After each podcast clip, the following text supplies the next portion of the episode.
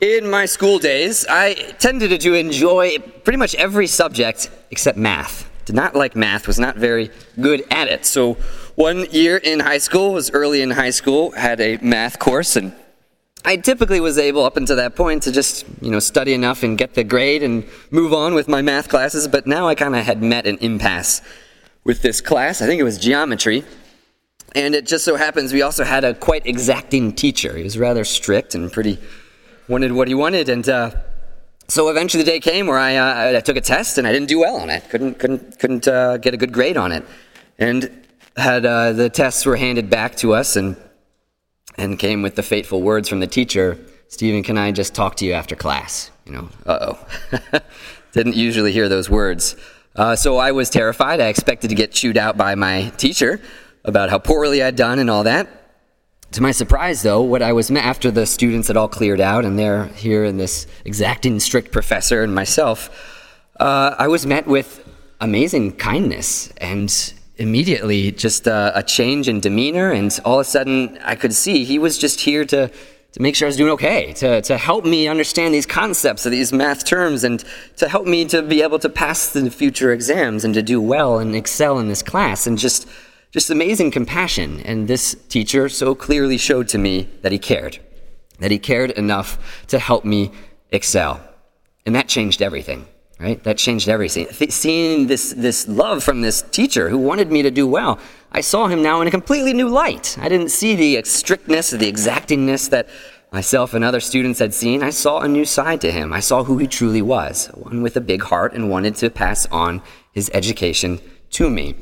And another factor, another effect was I began to love that subject. I began, that became one of my favorite classes that year. And I, would say what I experienced in that, that encounter with him was a, was a little, a paradigm shift, you could call it.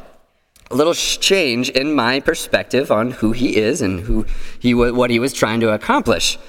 Jesus today in this parable presents not just a mini paradigm shift, but a massive one a massive paradigm shift for all the Jewish scribes and Pharisees and for you and me in regard to how we understand God.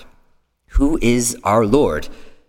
He tells us through this parable, this most famous, most beloved of parables, he tells us that the God you know and serve, he's not the strict and exacting God that you think he is.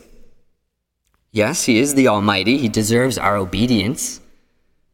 The image that best captures our God is a loving, compassionate Father who is willing to run out to meet us, even after we have fallen so badly.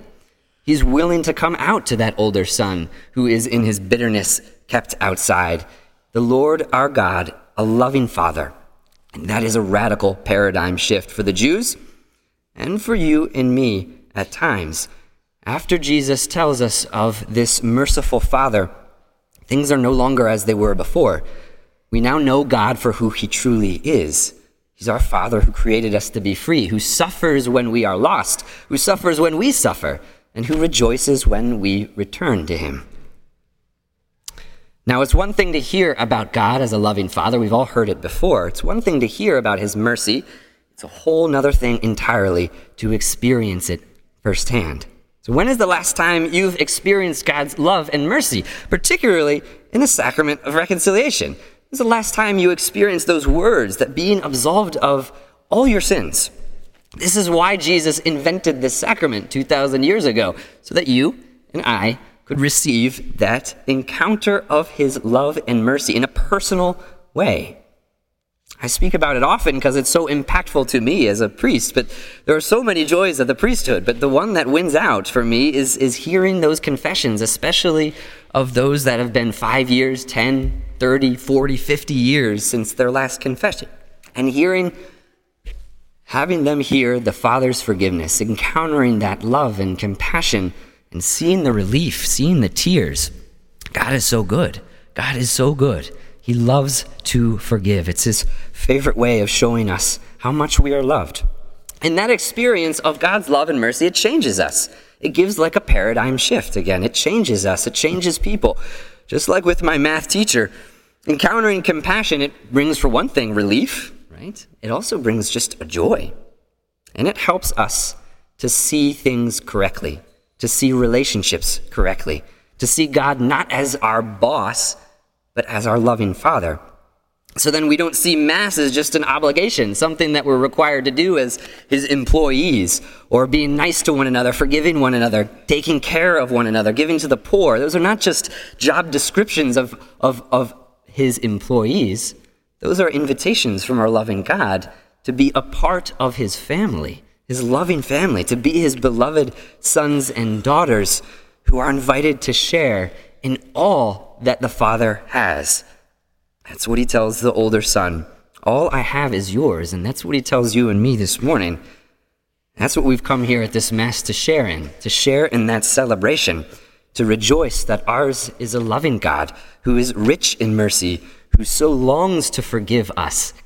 And we rejoice today on this Rejoice Sunday because ours is a God who loves us that much.